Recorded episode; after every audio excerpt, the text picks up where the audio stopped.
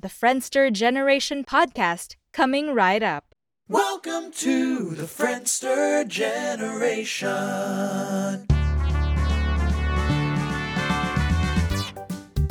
Hello, Blake and Harry. Welcome to the Friendster Generation podcast.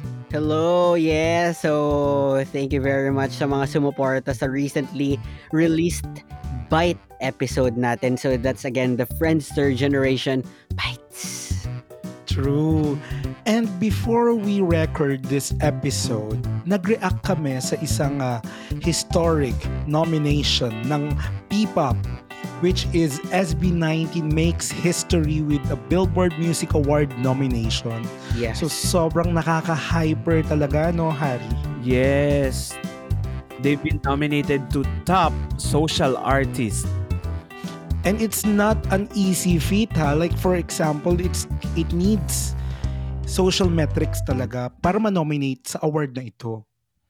And at the same time, nakikita mo yung bigat ng nomination, no? Ka- kung sino yung kasama mo sa mga nominees. Guys, ang kasama lang naman nila is BTS, Blackpink.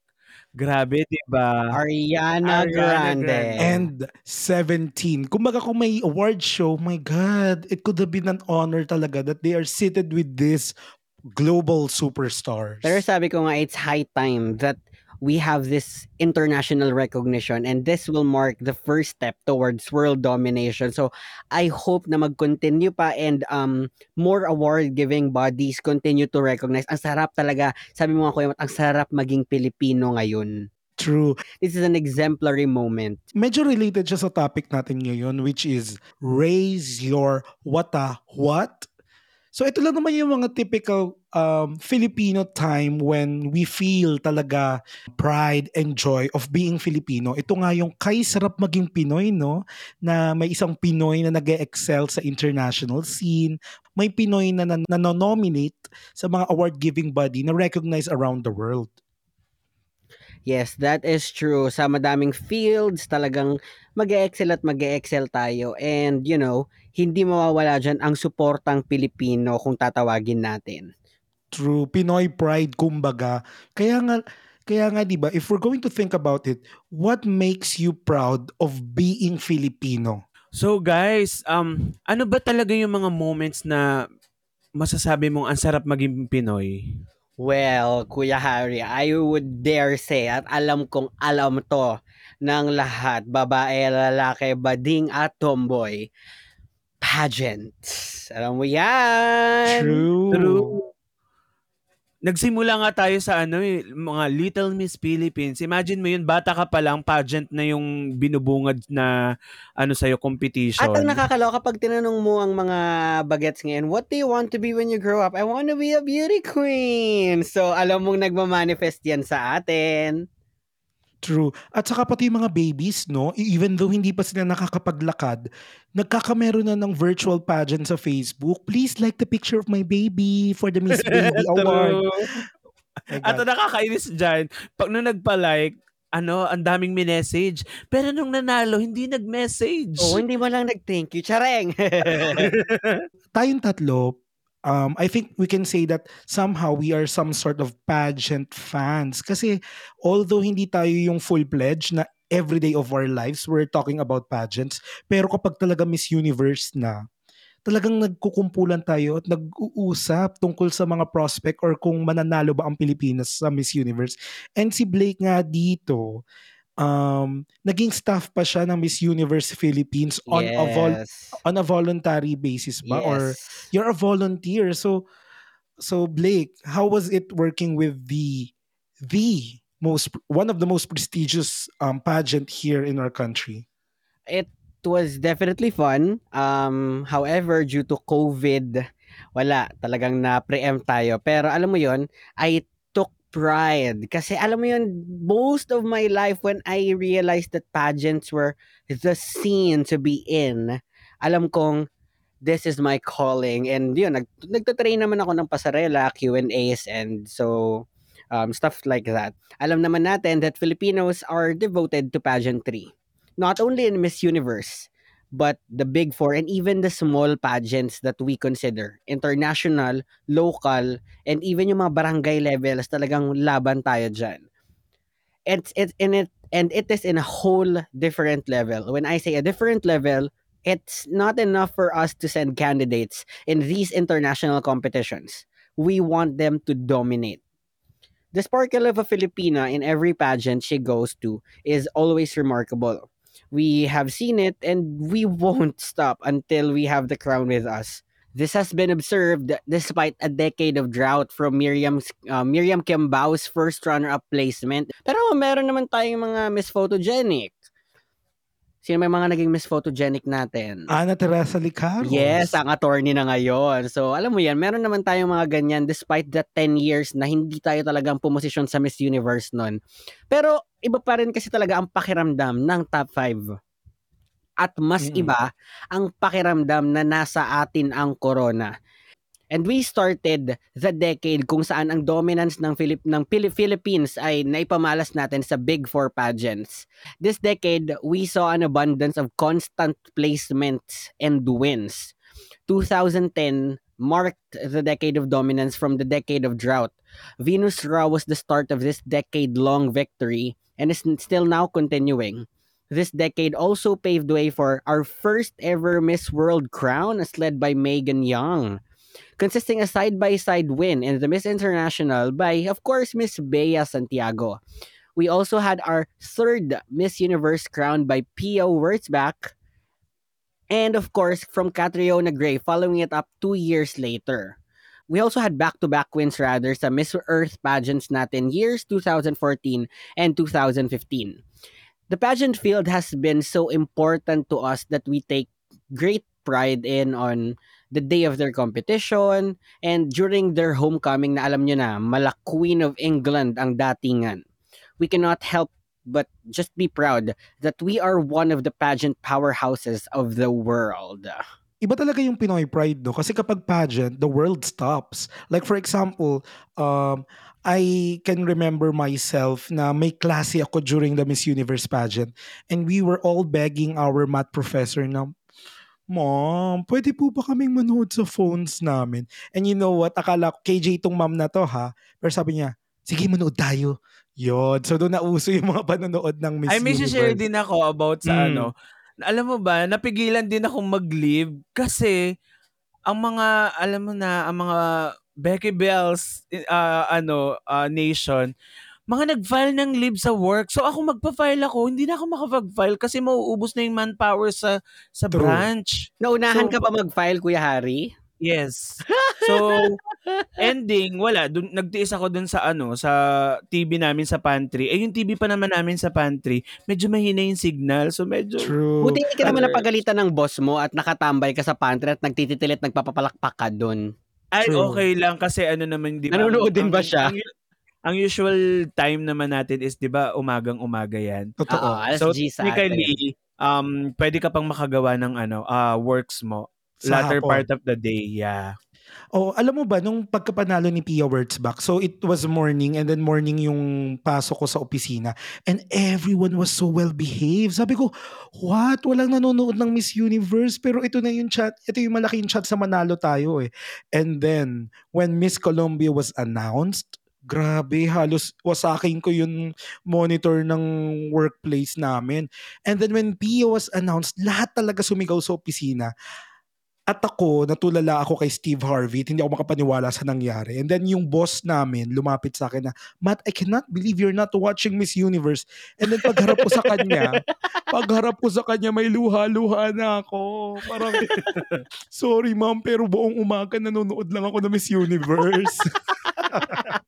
Pero alam mo, yung iba, ano, um, madaming nagalit ng sobra sa Miss Universe noon that time, na parang hindi sinugurado yung pag-announce. But, kung ang tatanungin mo is si Pia, only to find out, she's very grateful about what happened. yeah. 'Di ba? Na parang, mas nagbigay sa kanya yan ng ano ng center of attraction and at the same time yung yung pagkasikat niya iba sa mga past Miss Universe. Actually, um, some say na, some lang naman, some say that it was a strategic move for Miss Universe to make noise.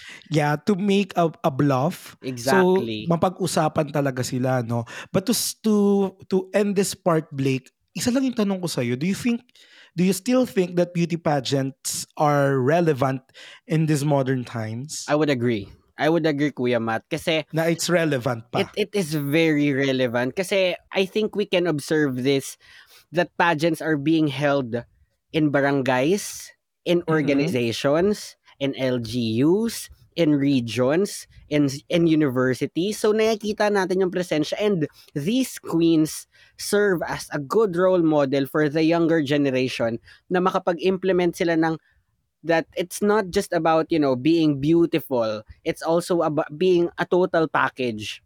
Especially ako, gusto kong ita- uh, I'd like to take time na this is women empowerment. This is a good movement to empower people na empower women most especially kasi alam mo yon sila yung mas madalas na nale-left behind sa mga ganitong issue and napaka-relevant niya nowadays lalo na alam mo yon madami talagang mga bagets ang um- sumusubaybay na rin dito True. And at the same time, if you're going to look at the bigger picture, it's not just about the beautiful girls representing their countries. Yeah.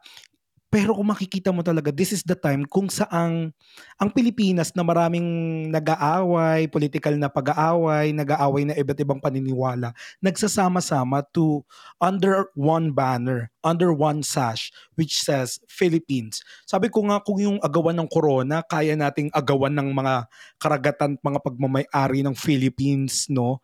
Sobrang ganda siguro na we can be able to defend not just the crown, but the territories of the Philippines, no? True.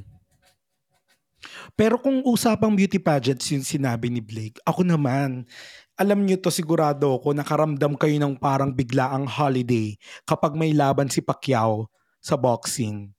exactly oo nga traffic walang traffic walang krimen True. At yung, yung dito sa amin ha, sa probinsya, kapag may pa-free streaming, kapag merong mayaman na may projector and then may live feed ng laban ni Pacquiao, pwede ka nang manalong mayor, uh, pinakamaliit barangay captain. And then, people are already gathered sa mga plazas, gathered sila sa mga municipalities, sa mga city hall, at dito sa bahay namin, gathered ang mga kaibigan ng father ko and we're all gonna watch laban ni Pacquiao talaga. So, nakakatuwa lang na may some sense of unity when it comes to supporting Pacquiao sa mga laban niya. And tama nga si Blake, if we're going to look at the crime rate, zero. Imagine. And if we're going to look at the rebels, yung mga mga rebelde, mga NPA, tumitigil ang laban ng mga sundalo natin at laban nila. Talagang may truce kapag laban ni Pacquiao. true 'di ba? And it was really highlighted by the international medias that walang makakatumbas sa suporta na meron ng mga Pilipino. Dito talaga pumapasok yung tinatawag nilang Pinoy pride. Pero Kuya Matt, why do you think are we that involved sa pagsuporta lalo na ito nga sa isang, you know, isang athlete natin na nagre-representa sa atin sa boxing si Manny Pacquiao. Why do you think are we so involved? Ako, may malalim akong pag-iisip dito ha, but you can disagree with me. I think that we are we are a nation na hindi naman ganun kayaman. Tayo yung bansa na hindi naman masyadong nag innovate ng mga things. We are not recognized for our electronics. We are not recognized um, with our dev- with the development, with the architecture, with the buildings and all. But for us Filipinos, we're looking for a field wherein we excel. And boxing is one field that we really do excel. Like for example, sa beauty pageant, we excel because we always place, we got crowns, we win the pageants amongst all the nations that are represented in that field. Sa boxing, world championship. So it really means na dun sa field na yon tayo ang panalo. And we always need that as as a as a citizen, as a Filipino na ang galing ng Pilipinas. Kayang talunin ng mga ibang lahi. Kaya siguro pagdating sa boxing, si Manny Pacquiao yan eh. Respetadong boxer sa buong mundo. At kapag nakikita nating nananalo si Pacquiao laban sa me- mga Meksikano, sa mga Amerikano at kung ano pang lahi yan, parang doon natin na feel na kaya natin. Kaya nating ah, manalo, kaya nating umunlad, kaya nating ipagmalaki na Pinoy tayo. Yun talaga yung pinaka nakikita ko pag, pag lumalaban si Pacquiao. Pero ako, ang view ko din, kung bakit we are so into it sa mga laban ni Pacquiao, kasi feeling ko, nagre-represent siya ng karamihan ng Pilipino. Alam mo yung parang, yung Tama. story niya kasi, from rags to riches, parang talagang, doon ka, ano eh, doon ka din mapa, mapapabilib na talagang ginapang ni Pacquiao yung kung ano man ang meron siya ngayon. Alam mo Exactly. yung, alam mo bawat suntok ng mga kalaban niya talagang um, may may katumbas naman yun. I mean, yung paghihirap niya before. So, especially yun nga, yung napanood ko rin yung maalala mo kaya version and at the same time, if napanood din nila yung yung, pelikula. pelikula mismo, so talagang aanuhin mo siya, iiduluhin mo siya na um, yun nga, ah, ginamit niya yung talento niya sa boxing para True. Ah, ma-deserve lahat ng meron siya ngayon. Ang mga Pinoy pa naman, mahilig sila sa rags to riches stories. True. Kumbaga, sobrang hilig nila dun sa yung walang-wala ka. Mm-mm. And then despite of all the situations that you're in, Yeah. um, makakagawa ka talaga ng paraan para umangat. And Pacquiao is such a icon when it comes to boxing. Iconic Filipino. And mind you, hindi na lang po siya basta boxer. Senator na siya. And I think with the chance of being the president of the Philippines, ganun kalaki yung impact niya sa ating mga Pinoy. No? Yes. So, how about you, Kuya Harry? Ikaw naman yung nagtanong. Ikaw naman yung sumagot. True. Huwag kami ni Um, Blake. Lagi. Charin. Hindi. Alam ko, feeling ko makaka-relate kayo nito na um, kung sa'yo, Blake, tumitigil ang lahat uh, when it comes to ano um, pageantry. Ikaw naman, Matthew, tumitigil ang mundo ng mga Pilipino when it comes to boxing. Um, naalala niyo ba yung mga panahon na kinuha ni David Foster si Charis Pimpenko? True, I have nothing, nothing. And nasa glee siya.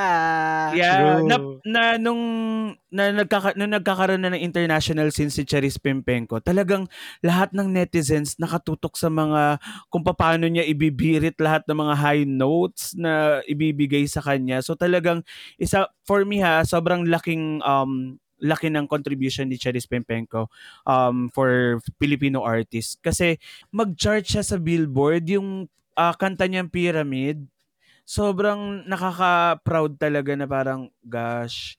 Pero of course for um Gen Z na hindi masyadong kilala kung sino talaga yung um for me ah, ako lang para lang sa akin to. Ang un- para sa akin ang unang nagdala talaga ng karangalan in terms of um singing as a Filipino artist is Lea Salonga talaga. True. Of course. Actually, si Lea Huwag Salonga, natin hindi, kalimutan si Ate Lea Salonga. actually, paano mo siya makakalimutan? Eh, sa mga libro natin ng uh, Hekasi, if you know Hekasi, yung mga Philippine, um, ano ba yun? Anong English, ano niya? Um, araling panlipunan. Mhm. Yeah. na mga libro nung elementary tayo, makikita mo na talaga doon ang pangalang Lea Salonga, Tony Award-winning um, singer, Lea Salonga. Sino makakalimot kay sa kanya, 'di ba? True, The Miss Saigon. At mas lalo pa siyang sumigat nung kinanta niya yung reflection ng Mulan. Sobrang siyang- nostalgic yan At for saka, me. I think yung ano kay Jasmine, yung A Whole New World. Yeah. So, um, pero actually, ang pinakantanong ko sa inyo is, nagkaroon kasi ng issue sa ah, internet, ah, sa internet na yung mga Pilipino daw masyadong nagki-claim ng mga arts, mga singeries ah, sa international, especially yung may mga kukunti lang naman yung dugo ng pagka-Pilipino, pero masyado daw tayong maklaim. Anong opinion nyo about this? Like, yung mga kiniklaim daw natin masyado, ah, like Nicole ng Pussycat Dolls. Anong, Anong apelyido? Nicole na lang ng Pussycat Dolls. Kilala na, kilala na ng mga listeners yan. Basta may S yun, may C, may H, may Z. Yan, ganyan. Hindi, pero pe- pero ano, just to light things up. Harry, ano yung apelyido ni Nicole? Scanger? Ano? Sharingan? Nicole. Scheringer. Scherzinger. Scheringer. Ah, okay. Oo, basta Nicole of the Pussycat Dolls na lang. Oh, no? Nicole of Pussycat Dolls na lang. Tapos, yung iba pa, like, uh, Enriquez, Enrique Iglesias, nandyan din si Vanessa Hudgens, nandyan din si um, Bruno Mars na meron akong trivia. Alam niyo ba ang real name ni Bruno Mars? Ano, Pepito Manaloto? Grabe naman yung Pipito Alam- Manaloto. Jean Hernandez ba?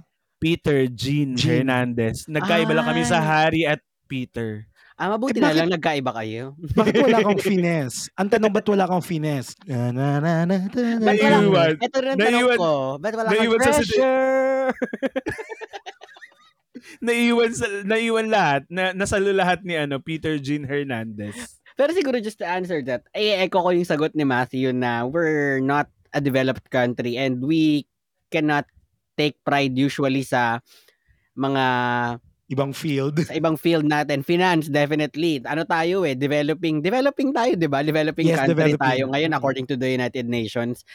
Alam mo yun, it's so good to see na a part of it is us. Kahit dugo lang yun, even if it's just at 25% or a 5% blood, alam mo na may Filipino. And, eto, di ba, sabi nga nila, iba ang Pilipino kumanta. True. Sa atin, if you can observe sa Pilipinas, ang mga contest natin dito, biritan ang labanan. Kung ang The Voice ng USA, ang hinahanap nila is rare voice, sa Pilipinas ang hahanapin nila kung sino ang bumibirit, pataasan sila ng nota. Sino ang susunod na Ate Reg? Exactly. So, I mean, just that fact na Filipinos are good singers. Well, I think with the exception of three of us. Pero alam mo yun, we, Agree. we know that kapag Pilipino yung lumaban doon, hindi pwedeng baliwalain at hindi, hindi yan basta-basta. Oo, pero meron, may, may mga nagsasabi na, uy, wag nyo naman masyadong isipin na, na nagpala-claim ang mga Pilipino. But you know, somehow, um, this is due part of bayanihan kasi eh. If may kababayan ka na lumalaban or may kababayan kang sumisikat, nandyan lagi ang mga Pinoy to support. True. I think um, may nagsabi sa akin Indonesian friend when I attended an international conference na narinig ako nagsasalitang Tagalog sa isang restaurant at lumapit at sabi sa akin, Uy, Pinoy ka? Sabi ko, ay, opo, magandang umaga po. Ang sabi sa akin, ay, kami mga taga Bicol kami. Taga saan ka sa Pilipinas? Sabi ko, ah, sa Quezon province po at saka sa Manila. Alam mo yon with those simple conversations, nagtanong sa akin yung mga iba, ibang lahi, mga Indonesian, Malaysian, sabi nila, you know what, that's good with the Pinoys like you because when you see each other abroad, it is as if you're family. It is as if you're friends. Even though you really don't know each other. Yes. And nakikita ko totoo yun. Kasi sabi sa akin ng Indonesian friend ko, siya naman daw, nung narinig niya na parang taga-Indonesia, ang una niyang gagawin, iwasan. Yun Why? yung kanilang, yun, yun yung kanilang reflex. Parang titingnan nila na, nung ginagawa nito dito? And sabi ko, is there a bad uh, bad blood or bakit ayaw nyo ng ganyan? Sabi niya, no, no. It's just the normal reaction of us. Mm, it's it's Samantalang really sa about atin- culture ano talaga. No? Samantalang sa atin, kahit yung dancer sa Disneyland, Pinoy ka te. Oo te. True. Pinoy ako. Oo, true. Basta marinig mo lang yung ano eh, yung capture.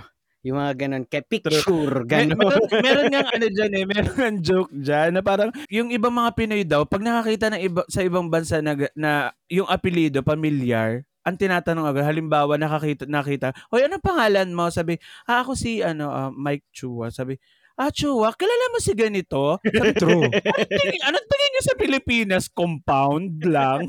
Alam mo yun, ganun agad. Ito ba yung Chua na taga Mindoro? Or Chua na taga... Oo. Di ba? Parang ganon. I think yung mga Pinoy yan yung maganda. Pero at, at one point, sabi nila, bay, bayanihan lang po yan. Ay, sino pa ba ang tutulong sa mga Pilipino kundi kapwa nila Pilipino? But at the same time, the dark reality there is that um, since wala tayong innate pride, alam mo yon na parang alisin mo ang beauty pageants, alisin mo ang boxing, alisin mo yung mga artists natin na sumisikat sa Hollywood, may innate pride ka ba bilang Pinoy?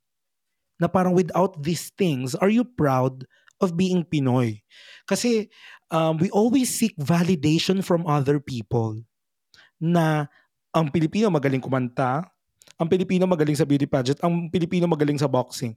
That's why nga, yung napag-uusapan natin in recent reaction videos is that napaka ano talaga, nabibictimize talaga ang mga Pinoy sa Pinoy baiting, no? Totoo. Yes. Ako siguro, to answer your question, Matt, um, aside all of these representations in the international arena, whether it be sports, whether it be pageant, whether it be um, singers or yung mga VPs, UPs na sumasayaw, ako, ang pinaka-proud ako sa atin is that we are hospitable. Downright hospitable.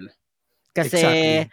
why would we be a centralized BPO industry country kung hindi natin makikater ang pagiging hospitable. So I I think that carries through sa um yung pag yung yung trait na yon na kayo you your frequent um travelers outside the country.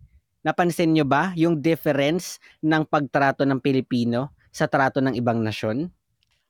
Yeah, I think na ano, ah, na mga Pilipino iba yung klase ng hospitality nila to the point na kaya nilang ibigay yung uulamin nila bukas para sa bisita. Yung kaya nilang i-offer yung kwarto nila para sa bisita at sila matutulog sa papag. Ganong katindi ang hospitality ng mga Pinoy. And that's true.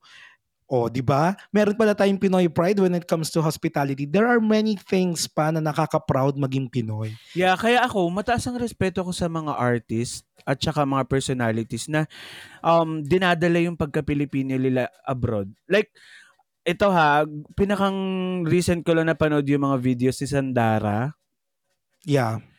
na talagang ini-introduce niya yung mga Filipino cultures, Filipino tourism, Yeah. tourism, tourist spot, na talagang inaano niya sa Korea na pinapakilala. Kaya medyo doon talaga ako saludo na um, we can idolize them but iba yung respeto ko sa mga artists na um, nagdadala palalo ng mga Filipino cultures sa ibang sa international. Sabi nga nila, bakit ganun, no? Si Dara, si Ryan Bang, hindi sila mga Pinoy.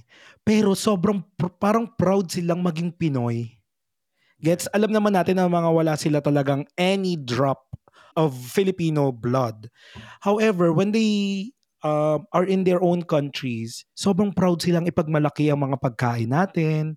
Proud silang ipagmalaki yung mga kaibigan nila na loyal, mga Pinoy fans. So yun lang, nakakataba lang talaga ng puso na hindi sila Pinoy pero innate sa kanila yung pagiging proud sa mga bagay na Pilipino.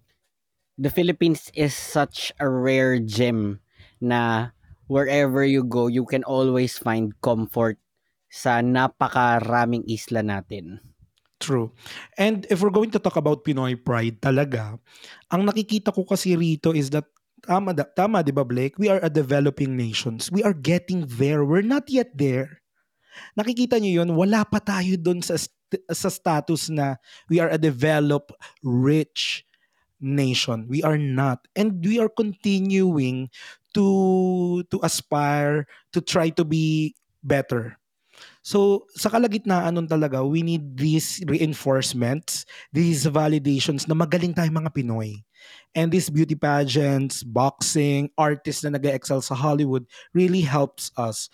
Kaya nga, pag napapakinggan ko yung SB19 song na What, winawagayway nila yung watawat doon.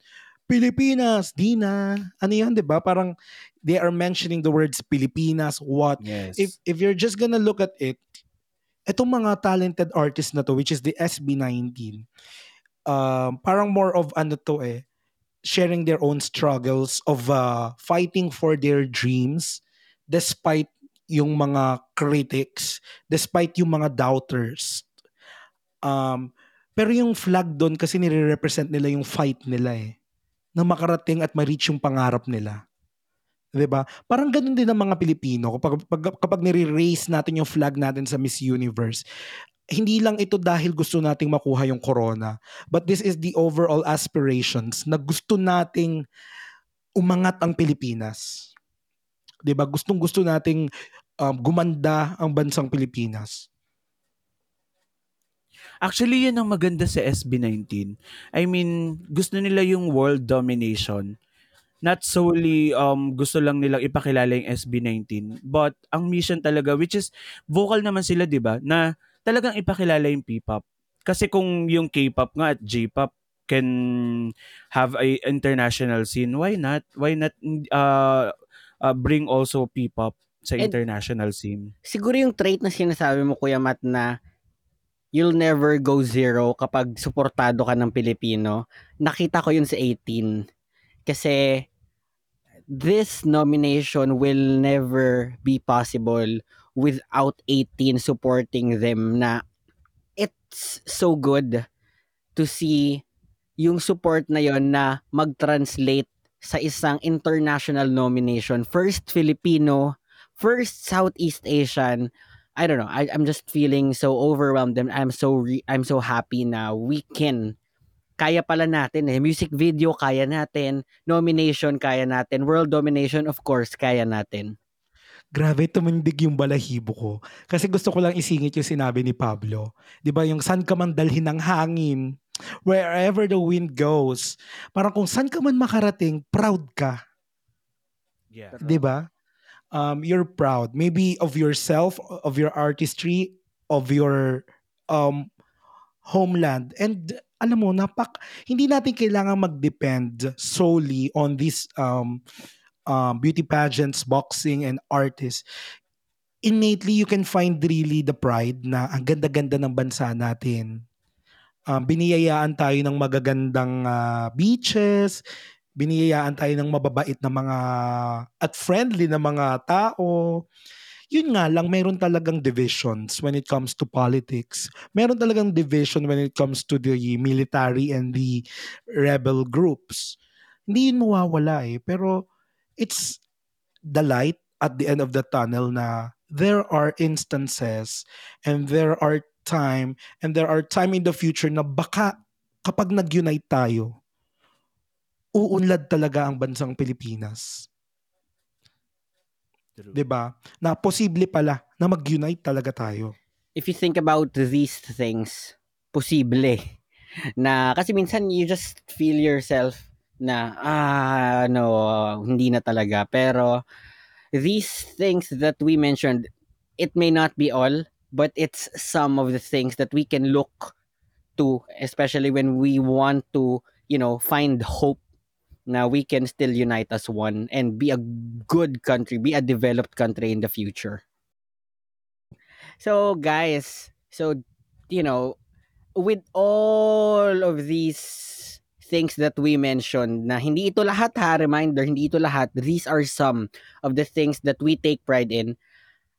You as a Filipino how can you promote being a Filipino and impart that small thing to the international in- international arena I, I like that question. Parang ano yung pride and joy of um, na pwede mong i-share sa buong mundo, no? Ako, by simply, ano, um, telling them different uh, tourist spots sa atin. Especially ha, Palawan and Boracay alone. I mean, yung dalawang yung dalawang lang yun. Grabe na, grabe na yung ma- mako-contribute mo sa Pilipinas kasi technically kapag pumunta yung mga uh, foreigner na nasabihan mo na visit this Palawan, visit Boracay, you're actually contributing to the economy of the Philippines. So, you know, yung mga simpleng bagay na mag-suggest ka lang sa mga foreigner friends mo na meron tayong mga ganitong lugar, malaking bagay na yun na matutulong niya sa Pilipinas. Tsaka Kuya Hari, makaka-contribute yan sa ating mga single. True! ang mga, kung, kung ikaw ay hindi pinagpala sa kapwa Pinoy, ba't di mo subukan ang mga banyagang? Charila. How about you, Kuya Matt? Ako, mapagmamalaki ko talaga yung mga Pinoy products. Such as? Mga handicraft. Alam niyo ba, sobrang, ano, sobrang uh, it retains some sort of, of our culture pagdating sa mga handicrafts. Na parang ito talaga yung kulturang Pinoy. Ito yung produktong Pinoy na talagang pang world class. And at the same time, um, I think we should also be proud na may mga Filipino brands na nare-recognize around the world. yes. Um, point ko, for example, Jollibee. True. 'di ba? Parang dumadami yung branches nila abroad na parang this is a Filipino brand. This is a Filipino restaurant and we're very very proud of our products. Ikaw Blake, Um, ako siguro tuwing may mga ganito kasi ako I teach um international students um English as a secondary language. Whenever they tell me what it means or how do we get to know the Philippines better, I cook them adobo. Simple as Mm, that. Kasi these true. are things that you will never be able to taste in your own cuisine na very rare to sa amin na alam mo yon ganito kami. Kumaga, that's at that's hitting two birds with one stone. You tell them your food and then it shows you are hospitable to them na you're willing to do an effort para lang ma-appreciate nila yung bansa natin. And that means so much kasi I don't know, I'm just happy na kapag natitikman nila na it's hindi, alam mo yun, it's something good and that they can carry. Kasi pag tinanong yan sa ibang bansa, oh, you've been to the Philippines, what do they eat there? They will mention those things. Adobo, sinigang, kare, Hello, hello. halo, halo, kare, kare. So, it, it means so much to hear that they are eating and they appreciating our cuisine because that is far from what they usually taste in their respective countries. Exactly. Ang dami talaga nating may pagmamalaki, no? Pero sana lang, konting advice sa mga makikinig or nakikinig is that wag tayo mismo yung maghihilahan pababa. Kasi if if we're aspiring to be there, to be deve- to be a developed country, to be one of the um, best country in the whole world, I think it should start with us citizens na magkasundo tayo. Yeah. 'di ba? Huwag tayong makulong or what do you call this matali sa mga beauty pageants lamang at sa mga boxing. If you can remember in 2015 when Pia Wurtzbach won the Binibining Pilipinas sa national pageant natin, she was really really bashed. Ang daming nang babash kay Pia Wurtzbach na parang ang yabang mo, sinabi mo pa na babawian mo si Pacquiao kasi 'di ba natalo si Manny Pacquiao? And then sabi niya na huwag kayong mag-alala Babawi, Babawi tayo. babawi tayo. tayo sa Miss Universe. And she was constantly being bashed online. Ang pangit daw nung mga Instagram photos niya, tamad daw siya, and at the same time, hindi daw siya preparado talaga para manalo ng corona. Bakit siya pa daw yung pinalaban? Ang daming question domestically. But when she won Miss Universe, nasan yung critics? Nasan yung mga masasakit na binato nyo sa kanya? Lahat kayo nag-rally behind her and saying na we're proud of our Miss Universe. She is our uh, candidate. So see, kinakailangan ba ng isang Pilipino na mag-succeed abroad, na ma-recognize abroad before nyo sila suportahan? Totoo. Hindi ba pwedeng habang lumalaban siya, nandyan na tayo sa likuran niya? And this is what we'd like to tell 18 na while we are still here, ipalaganap natin sa mas marami pang tao the talent that we have here. Not just the talent, the food that we have here before sila makarating sa international arena because our noise naturally makakarating yan sa ibang bansa eh. So, alam mo yun, we'll get there pero let's recruit Filipinos first before we recruit international people. It will start within. O mga best, napapasarap yung kwentuhan natin pero I think it's time na bigyan natin ng konti lang na advice yung mga nakikinig sa atin, no? Totoo. So ako what I'd like to impart um while we know that international recognitions are good for us to be known and for us to, you know, take a step towards world domination, let's not make it everything sa pagsuporta natin na yun lang yung kailangan natin na we need people from outside our country to validate us of our talent, of our skills, of our minds. Kasi you know what? Dapat tayo mismo sa atin, alam natin na kaya natin, na magaling tayo, and we are talented. And supportahan natin yung kapwa natin Pilipino. Again, hindi natin isisik yung validation sa ibang tao. Kung, kung nasa sarili kang bahay mo kung tutuusin eh. Gawin nating hobby na maging validated tayo ng sarili natin ng nasa loob ng bansa natin. True. How about you, Harry? Ako, ang pinakang um, masasabi ko naman, dagdag doon kay Blake, habang uh, may sinusuportahan tayo dito naman sa loob ng bansa natin, wag naman nating dalhin yung tox- toxic ano ah, online ah, discussions na minsan nakakadala siya ng um, pagkawatak-watak ng ano natin ng unity natin to support um, artists, to support athletes. Kasi yun talaga eh, yung, especially yung word na crab mentality, yan talaga yung, sabi nga natin, medyo kilala na tayo dyan sa crab mentality na yan. So sana talaga um, mabawasan natin yung uh, crab mentality na yan at the same time yung toxic sa online world. Yeah, ac- actually crab mentality is one thing, pero um, in the expense of supporting your Filipino candidate or the Filipino boxer, do not bash yung mga kalaban nila. 'Di ba? It doesn't mean na hindi nanalo yung kandidato natin, kailangan na nating i-bash yung ibang candidates. 'Di ba kasi minsan dahil gustong-gusto mong ipakita yung suporta mo dun sa kapwa mo Pinoy, you're gonna bash other um, countries. Wag sanang umabot sa ganun, no? True. How about Okay. you, Kuya Matt? What would be your the, the message you'd like to impart? gusto ko lang sabihin na tayo, Pinoy tayo. And we should be proud of being one despite na hindi tayo perfect. Napakaraming imperfections at saka may mga panahon na hindi nakakatuwang maging Pinoy. Alam mo yon na na parang masyado tayong divisive. Pero at the same time, every time na gumigising ka, lagi mong iisipin dapat na na si Lord ginawa akong Pinoy for a reason, for a purpose. 'Di ba? Hindi tayo pinanganak na hapon na ipo-provide ng government lahat ng pwede niyang i-provide. Ginawa tayong mga Pinoy kasi nararamdaman ko innately we are strong. Strong for calamities, strong for national tragedies. So parang dapat nagtitake pride ka doon at maganda maging Pilipino.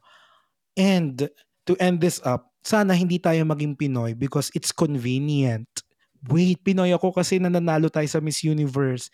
Pinoy ako kasi nananalo si Pacquiao. Sana kahit matalo tayo sa Miss Universe. Every year, hindi tayo mag-place for one decade at lagi tayong talo sa boxing. Sana proud pa rin tayo sa bansa natin, no? At sana proud pa rin tayo ng pagiging Pinoy. Sa true.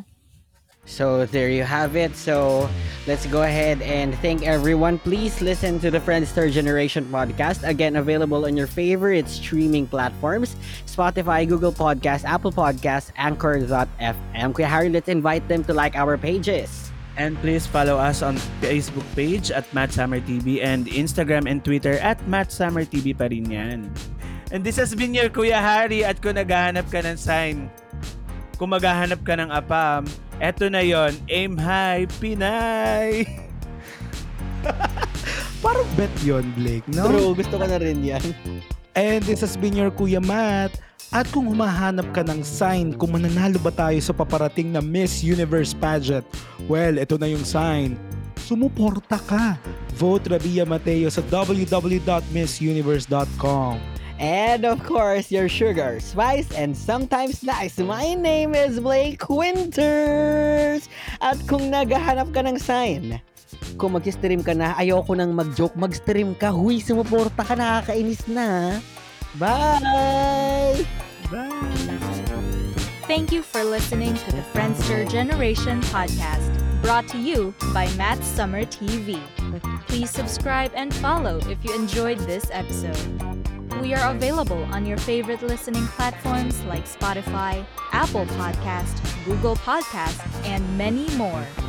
If you have some crazy ideas, please do not hesitate to contact us at facebook.com slash mattsummertv.